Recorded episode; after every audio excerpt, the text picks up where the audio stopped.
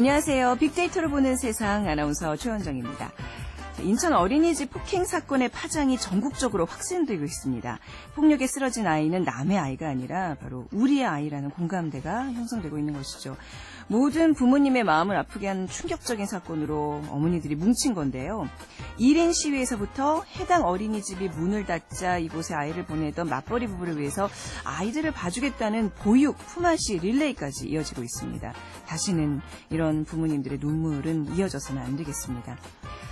자, 오늘 잠시 후 핫클릭 이슈 설왕설래 시간에 자세한 소식 또 들어보도록 하고요. 오늘 빅데이터로 보는 세상에서는 핫클릭 여행지로 떠나보는 감성 추천 이곳으로 떠나볼까와 청취자의 궁금증을 빅데이터로 분석해보는 시간 그것이 궁금하다가 마련됩니다. 자, 방송 들으시면서 빅데이터 관련해서 궁금한 점, 또 빅데이터로 분석하고 싶은 내용, 질문, 저희 빅데이터로 보는 세상 앞으로 문자 보내주시기 바랍니다.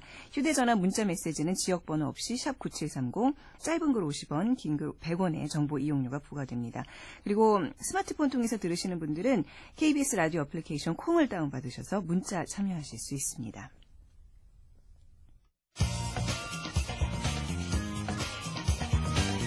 핫클릭 이슈 설왕설래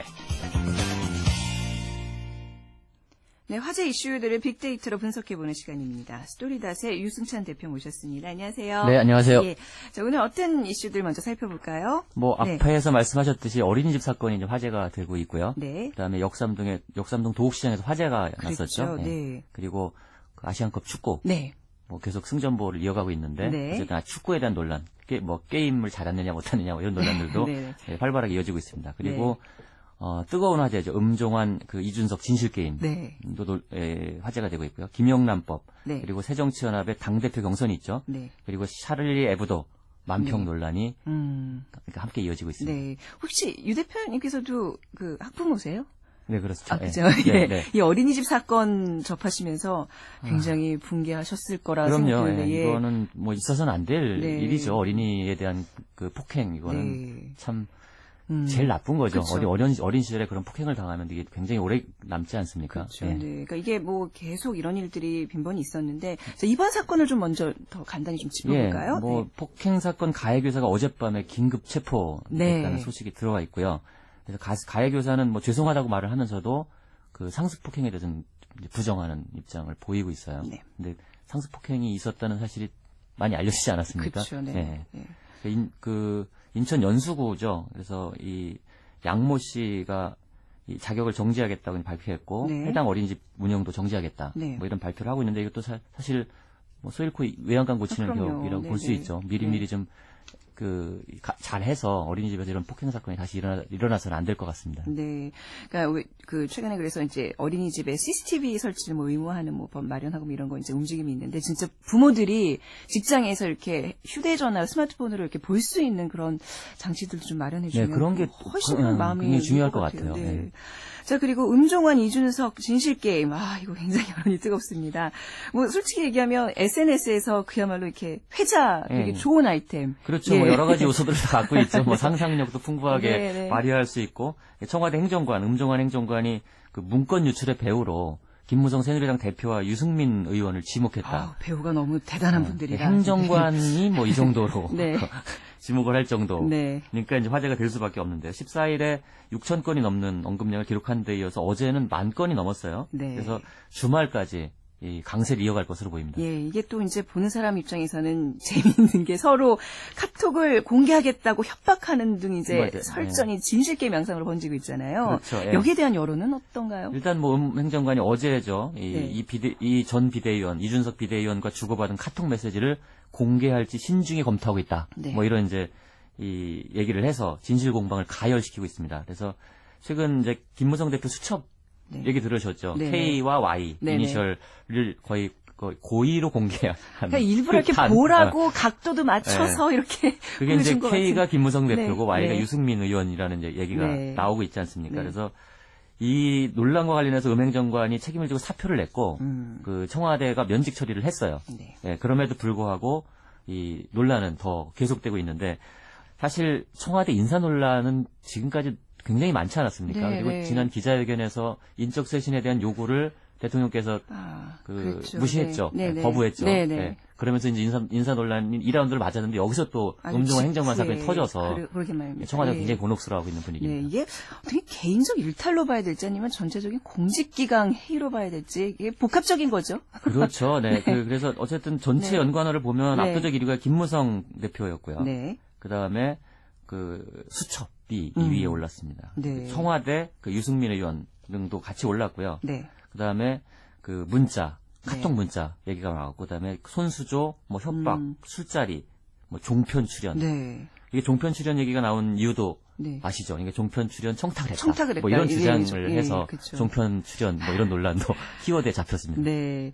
이게 긍정과 부정 이렇게 뭐 어떻게 좀 나뉜 긍정의 여론도 있어요? 솔직히? 뭐 이- 어떤- 금- 이제 저희는 네. 이제 언어 분포, 네, 네. 긍정어 분포와 부정어 분포를 좀 분류해 보는데 네. 당연히 긍정어 분포도 있습니다. 뭐 모든 얘기에. 예, 예. 근데 부정어 분포가 압도적으로 좀 많았고요. 네.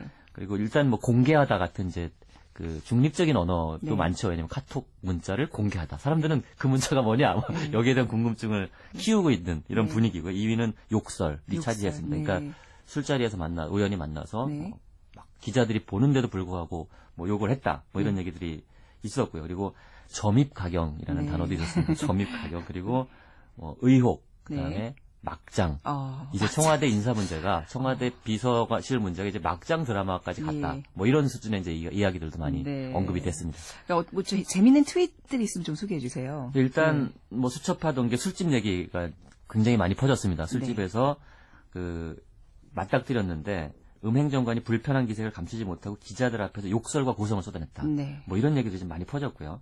그 다음에 이 블로그에 또 포스팅이 있는데 이 블로그 블로거들이 이제 이런 얘기들을 잘 정리하지 않습니까? 네. 그래서 일목요연하게 네. 만화 그림도. 곁들여서 사진, 네. 뭐 만화 다 동일한 있는데. 이런 얘기들이 많이 퍼지는데 네. 가령 뭐 좀 자극적인 거는 그 이준석 비대위원을 전 비대위원을 요약한 창에는 뭐 가령 너 요즘 여자 누구 누구 만난다고 했다 민간인 사찰 아닌가 네, 뭐 이런 네. 이제 말풍선을 달아놓고 이 블로그 봤어요. 네, 그죠 음종환 행정관 말풍선에는 네.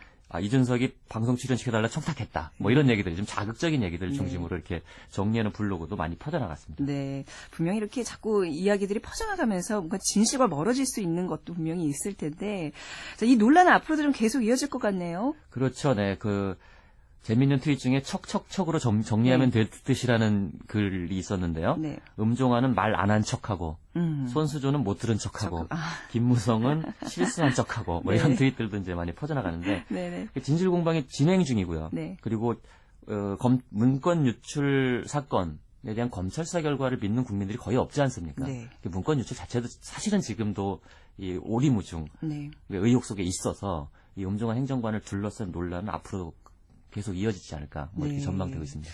알겠습니다. 그리고 또 이제 뭐 부정청탁 금지법 소위 김영란법이 네. 계속 논란이 되고 있네요. 이게 적용 범위를 둘러싼 논쟁인 거죠? 그렇죠. 네. 지금 뭐약 4일 동안 13,000건 정도가 언급이 됐는데 사실 법 이런 건 잘 언급이 잘 안 되거든요. 네. SNS에서. 그런데 김영란법은 유독 많이 좀 언급이 되고 있고 강세를 이어가고 있습니다.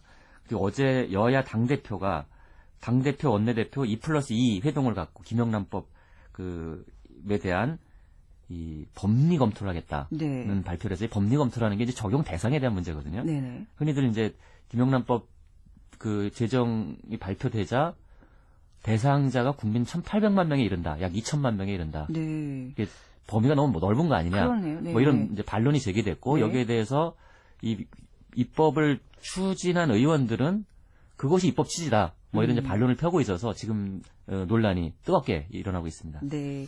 그러니까 김영란법과 관련돼서 어떤 얘기들이 이제 많이 나오고 있죠? 일단 뭐 1위는 국회고요. 네. 국회에서 논의가 진행되고 있으니까요. 2위는 국민이 올랐습니다. 왜냐하면 국민이 오른 거는 3위에 오른 그 대상이라는 키워드와 함께 저, 아까 말씀드렸던 적용 범위가 너무 어, 넓은, 너무 걸- 넓다. 넓은 네. 거 아니냐 뭐 이런 네. 논란들이 그 계속 있었고요. 그리고 인물연구원회는 김영란법을 반대하는 의원들, 가령 김진태 새누리당 의원, 네. 그리고 이상민 그 해정치연합 법사위원장이죠 지금 네. 이상민 의원 김영란법에 대해서 굉장히 좀 부정적인 입장을 밝혔던 두 의원이 인물연구원 상위권에 배치돼서 네. 사실 국민들은 김영란법 제정 필요성에 대해서 굉장히 많은 그 숫자가 공감을 하고 있습니다. 공감대가 예. 넓고, 근데 네. 이제 국회의원들 중에서는 예. 이 범위를 계속 축- 축소하려는 이제 그쵸. 움직임들이 계속 이해관계가. 많이 얽혀 있기 때문에 네. 그렇겠죠.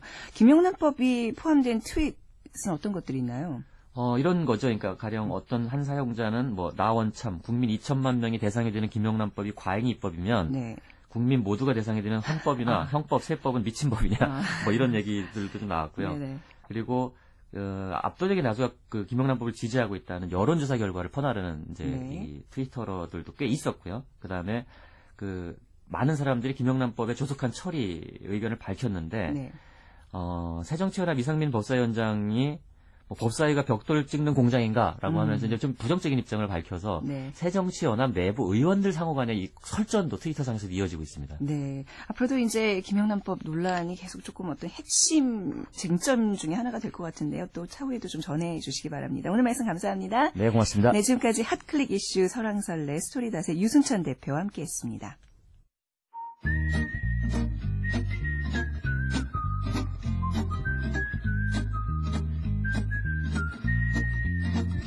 감성 추천. 이곳으로 떠나볼까? 빅데이터로 분석 빅데이터로 분석한 hot click 여행지로 떠나보겠습니다. 자, 여행 칼럼니스트 송세진 씨와 함께하죠. 안녕하세요. 안녕하세요. 네.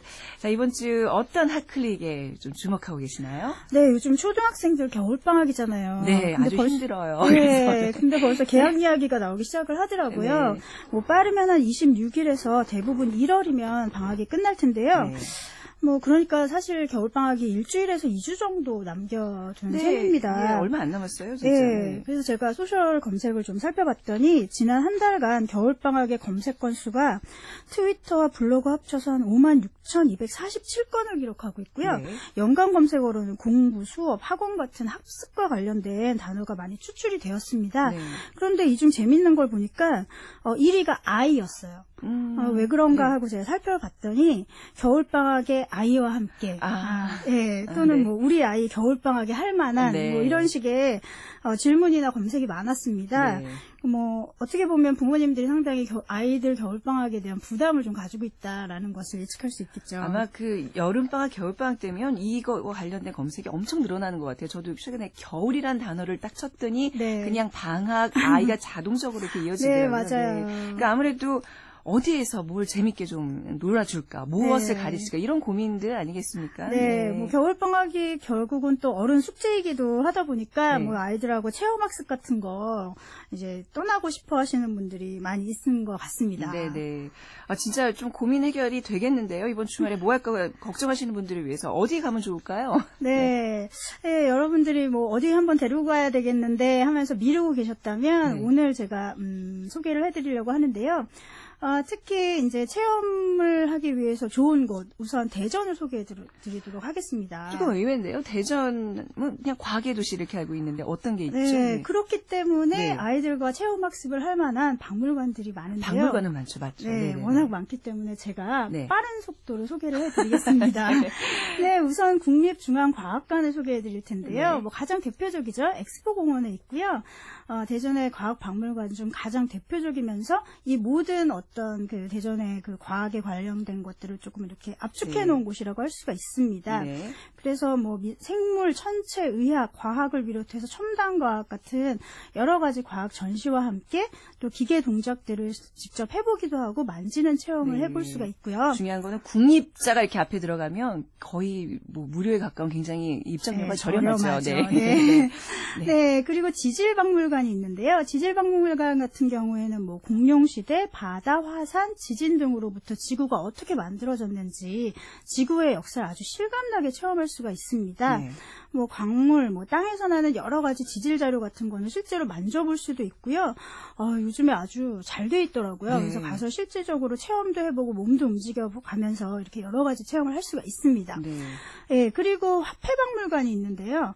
여기서는 돈의 어떤 역사뿐만이 아니라 그 안에 숨겨진 문화와 과학 이야기까지 이렇게 음.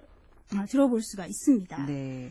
대전에 또 화폐박물관도 네. 가볼 만하죠. 네, 이 화폐박물관 같은 경우에는 어른들이 더 좋아하더라고요. 가고 싶어요. 네. 뭐 아주 오래된 화포부터 시작을 해가지고 요즘에는 기념주화가 아주 컬러풀해졌더라고요. 뭐 이런 네. 것들도 볼 수가 있고요. 세계 화폐 그리고 북한 화폐까지 네. 아주 돈이라는 돈은 다 보실 수가 있다 보니까 네, 여러분들이 아주 재밌게 구경을 하시더라고요. 네.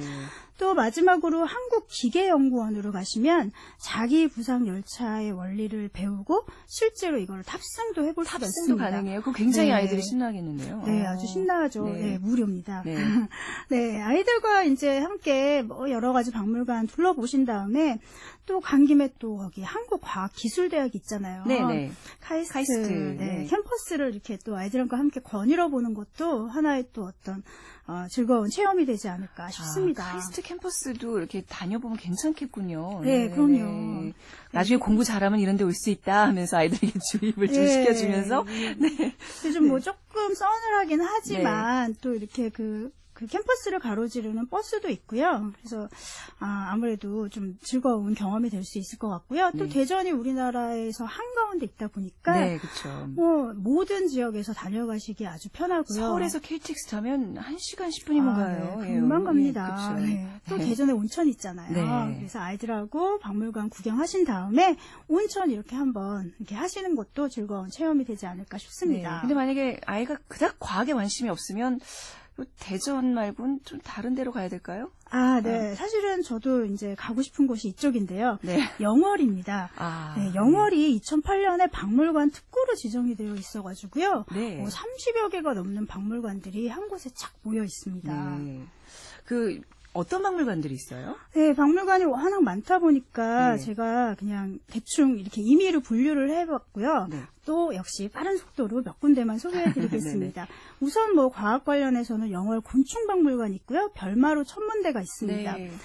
또 그리고 지질 지구에 관한 박물관으로는요. 영월 화석박물관, 호야지리 박물관, 영월 동굴 생태관 등이 있습니다. 네. 뭐 대충 이름만 들어도 어떤 박물관인지 아시겠죠? 그렇네요. 아까 대전엔 좀 뭔가 과학 첨단 기술이 좀 주였다면 여기는 이제 자연 생태 뭐 이쪽 분야네요. 네. 근데 뭐 뿐만이 아닙니다. 또 네. 역사 문화 박물관도 있어요. 네. 그래서 단종 역사관, 조선 네. 민화 박물관, 뭐 난고 김삿갓 박물관, 강원 탄광 문화총 같은 것들이 있습니다. 네.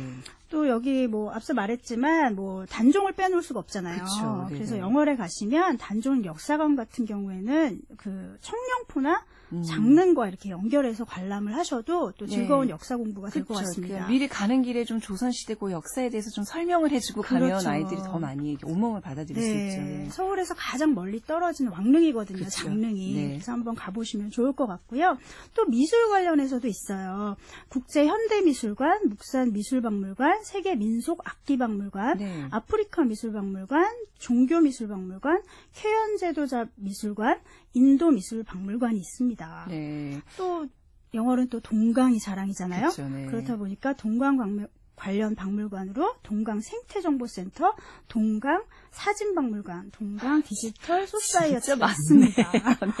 네. 어, 그야말로 박물관 특구네요. 네, 예. 맞습니다. 네, 뭐 네. 가셔서 그냥 조금 뭐 사이트 살짝 보시고 가장 또 취향에 맞는 박물관 골라가시면 되겠습니다. 네, 저는 아이한테 대전 갈래, 영월 갈래 그러면서 영월 쪽으로 이 계획을 미리 짜놔야 될 것 같아요. 제가 가고 싶네요. 네, 좋은 방법이죠. 네, 오늘 말씀 감사합니다. 감사합니다. 네, 자, 지금까지 감성 추천 이곳으로 떠나볼까 여행 칼럼니스트 송세준 씨와 함께했습니다.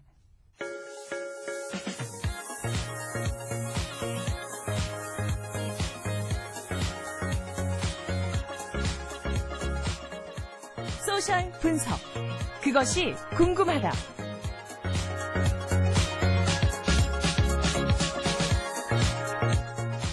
청취자의 궁금증을 빅데이터로 분석해보는 시간. 그것이 궁금하다. social 분석 컨설턴트 김덕진 씨 모셨습니다. 안녕하세요. 네, 안녕하세요. 네, 지난주에 이제 저희가 빅데이터를 활용하는 사례들, 뭐 이제 9.11 테러를 비롯해서 뭐 네네네. 굉장히 재밌는 사례들을 음. 좀 들어봤었어요. 해외 사례 중심으로 얘기했었는데 혹시 더 간단히 소개해 주실 거 있을까요? 네, 어, 제가 제일 중요한 업체 하나를 빼먹었던 아이고, 것 같아서요. 네.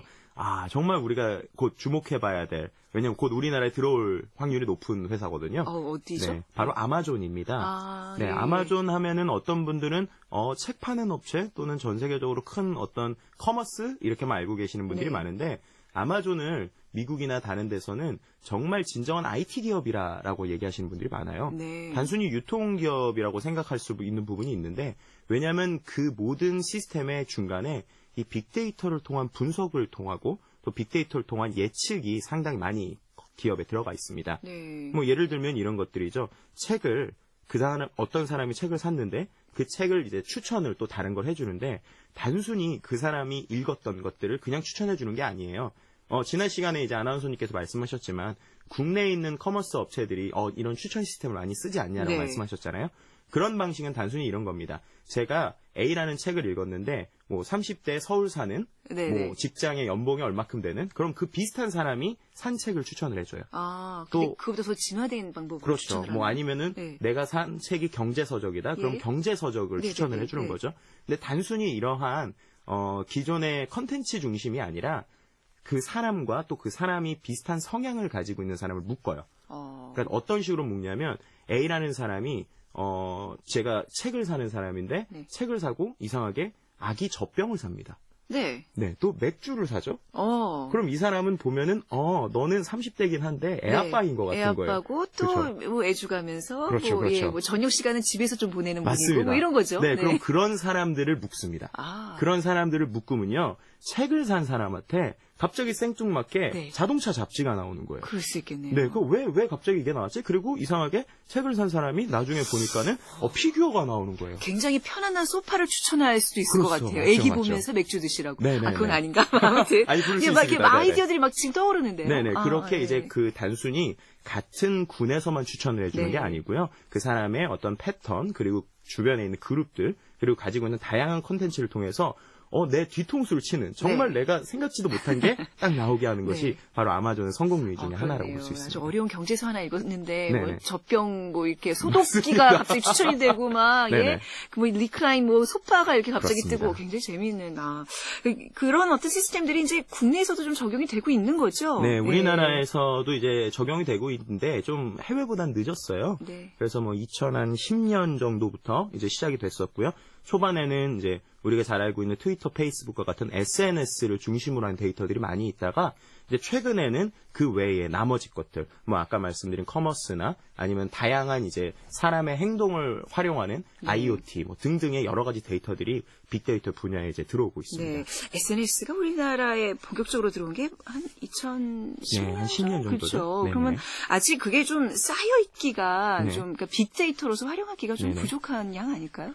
어, 일단은 네. SNS 데이터만을 놓고 보면요. 네. 그것만으로도 충분히 이제 의미 있는 부분이 있지만요. SNS 데이터만으로 빅데이터를 설명하기에는 너무 작은 부분이 있습니다. 네. 뭐 단순히 우리가 알고 있는 인터넷의 많은 로그 데이터들도 빅데이터의 분야 중에 하나고요. 뭐 GPS, 뭐 가장 가까이는 어, 우리가 옛날부터 가장 손쉽게 보고 있는 데이터 중에 빅데이터가 있어요. 어떤 걸까요? 아, 퀴즈를 또 내시다니 글쎄요. 네. 네, 뭐 네. 매일 저희가 보는 거죠. 바로 날씨. 날씨. 그렇죠. 네. 날씨야말로 정말 기상청에서 어, 진짜 그렇네요. 그렇죠. 뭐 슈퍼컴퓨터를. 가지고 계속적으로 빅데이터를 분석하는 부분이 있습니다. 그게 정말 예전에 뭐 실록에서부터 네네. 그렇게 막 적혀진 그 그렇죠. 또 날씨들이 역사 진행하시니까 네. 이게 쌓이고 쌓여서 네. 이제 몇백 년마다 어떤 주기가 온다는 이런 음. 것도 다 그 데이터인 거잖아요. 그렇죠. 네. 근데 이제 그런 것들이 단순히 공공기관이 아니라 네. 이제 기업에서 얼마큼 활용하는지가 상당히 중요한 부분인데요. 우리나라에서 이 빅데이터라는 문화가 빠르게 퍼지지 않는 것은 어떻게 보면 데이터의 종류보다는 네. 우리나라의 어떤 의사 결정 성향 때문이 있습니다. 네, 어떤 어, 특징이죠? 뭐 예를 들면은 아마 회사 다니시는 분들은 다 공감하실 거예요. 사장님에게 네. 여러 가지 분석을 해서 정보를 가지고 이제 품위서나 기한서를 냅니다. 네. 그럼 그것을 보고 어 그래 이렇게 진행해라고 얘기하시는 분들이 거의 없고요. 네. 보면은 이거는 내 느낌하고는 다른 것 아, 같은데 맞아요. 아, 이건 내 생각하고 달라. 그날 그날 기분에 따라서 맞습니다. 막, 네. 그게 바로 이제 직관에 아, 의한 네. 또는 어떤 의- 감에 의한 의사 결정인데요.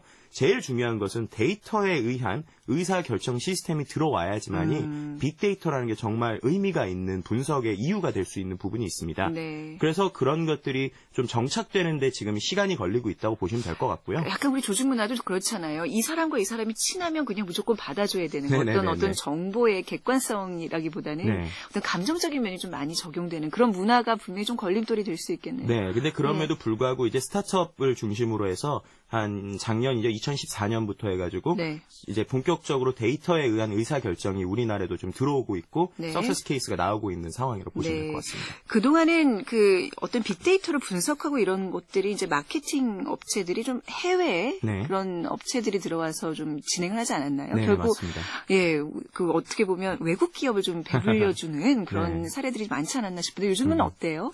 어, 요즘에는 네. 국내에서도 아까 말씀드린 것처럼 기존에는 하드웨어 업체들에게 많이 집중이 됐어요. 네. 어떤 거냐면 일단은 빅데이터니까 빅이면 크지 않느냐. 네. 그러니까 큰 데이터를 쌓기 위해서는 아 너네가 좋은 기계들이 있어야 된다. 네. 좋은 저장 공간이 있어야 된다라고 하면서 그런 쪽에 많이 갔었는데 이제 쌓아놓고 무엇을 할 것인가를 네. 고민을 하다 보니까 아 이제는 분석을 해야 되고 그러기 위해서는 우리나라에 정말 좋은 업체들도 많다. 그래서 이제 최근에는 국내 업체들도 많이 이 업계에 많이 뛰어들어서 네. 많은 도움을 주고 있습니다. 네, 그런 일 하시는 거잖아요 지금. 네, 그렇죠.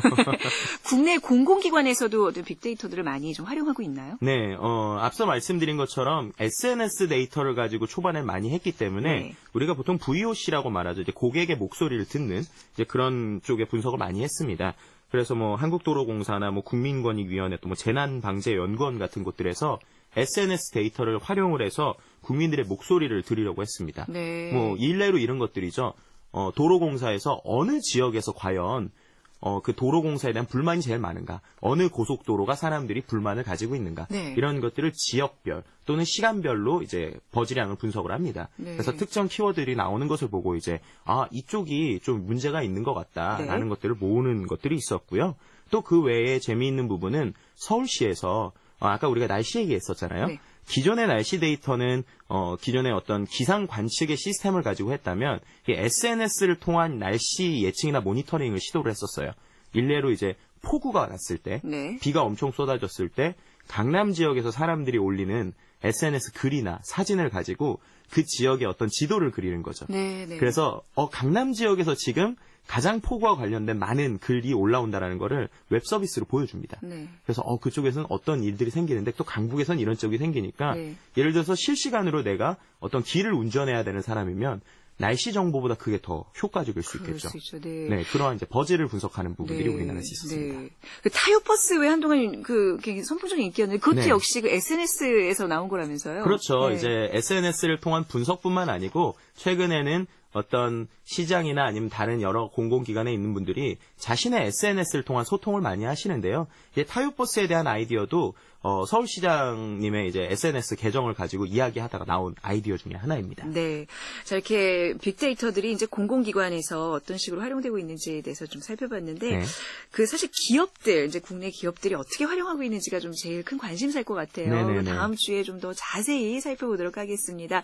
자, 앞으로 빅데이터로 분석해보고 싶은 사항이나 빅데이터에 관한 궁금한 내용 있으시면 무엇이든 물어보면 다 대답해 주시는 소셜분석 컨설턴트 김덕진 씨와 함께 이 시간을 통해서 여러분들 의 궁금증 풀어드리도록 하겠습니다. 저희 게시판 이용해 주시면 되겠습니다. 오늘 말씀 감사합니다. 감사합니다. 네, 저희 오늘 게시판 통해서 많은 분들이 방송 들으시면서 의견 주고 계시는데요. 남미경 씨께서 콩 게시판을 통해서 역대 정권과 비교해서 사건 사고가 얼마나 많이 일어났는지 좀 빅데이터로 풀어주시면 감사하겠습니다 하셨어요. 굉장히 좋은 제안인 것 같아요. 저희가 준비해 놓고 있겠습니다. 그리고 저희 또 게시판에 0170 뒷번호 쓰시는 분께서 초등학교 2학년 딸과 KBS 방송국 견학 왔었습니다. 빅데이터로 보는 세상도 좀 방송 볼수 있으면 좋겠습니다 하셨는데요. 언제든지 오세요. 예, 뭐 좀 절차가 있는데요. 그 절차 거치셔서 오시면 대환영입니다. 그리고 3900 쓰시는 분께서 네, 그 아까 전에 이제 청와대 어떤 그 직원들의 어떤 기강회의 문제 하면서 청년 실업 대책이 뒷전이고 분노가 좀 끓습니다 하셨는데 이런 의견들 다 좋습니다. 보내주시면 감사하겠습니다. 자, 다음 한 주는요, 저 대신 KBS IT 전문 차정인 기자가 이 진행 수고해 주시겠습니다. 저는 그 다음 주에 다시 찾아뵙 는 걸로 하겠습니다. 자, 매주 아, 월요일부터 금요일까지 오전 11시 10분 빅데이터로 보는 세상입니다. 함께 항상 해주시면 감사하겠습니다. 지금까지 아나운서 최원정이었습니다. 안녕히 계세요.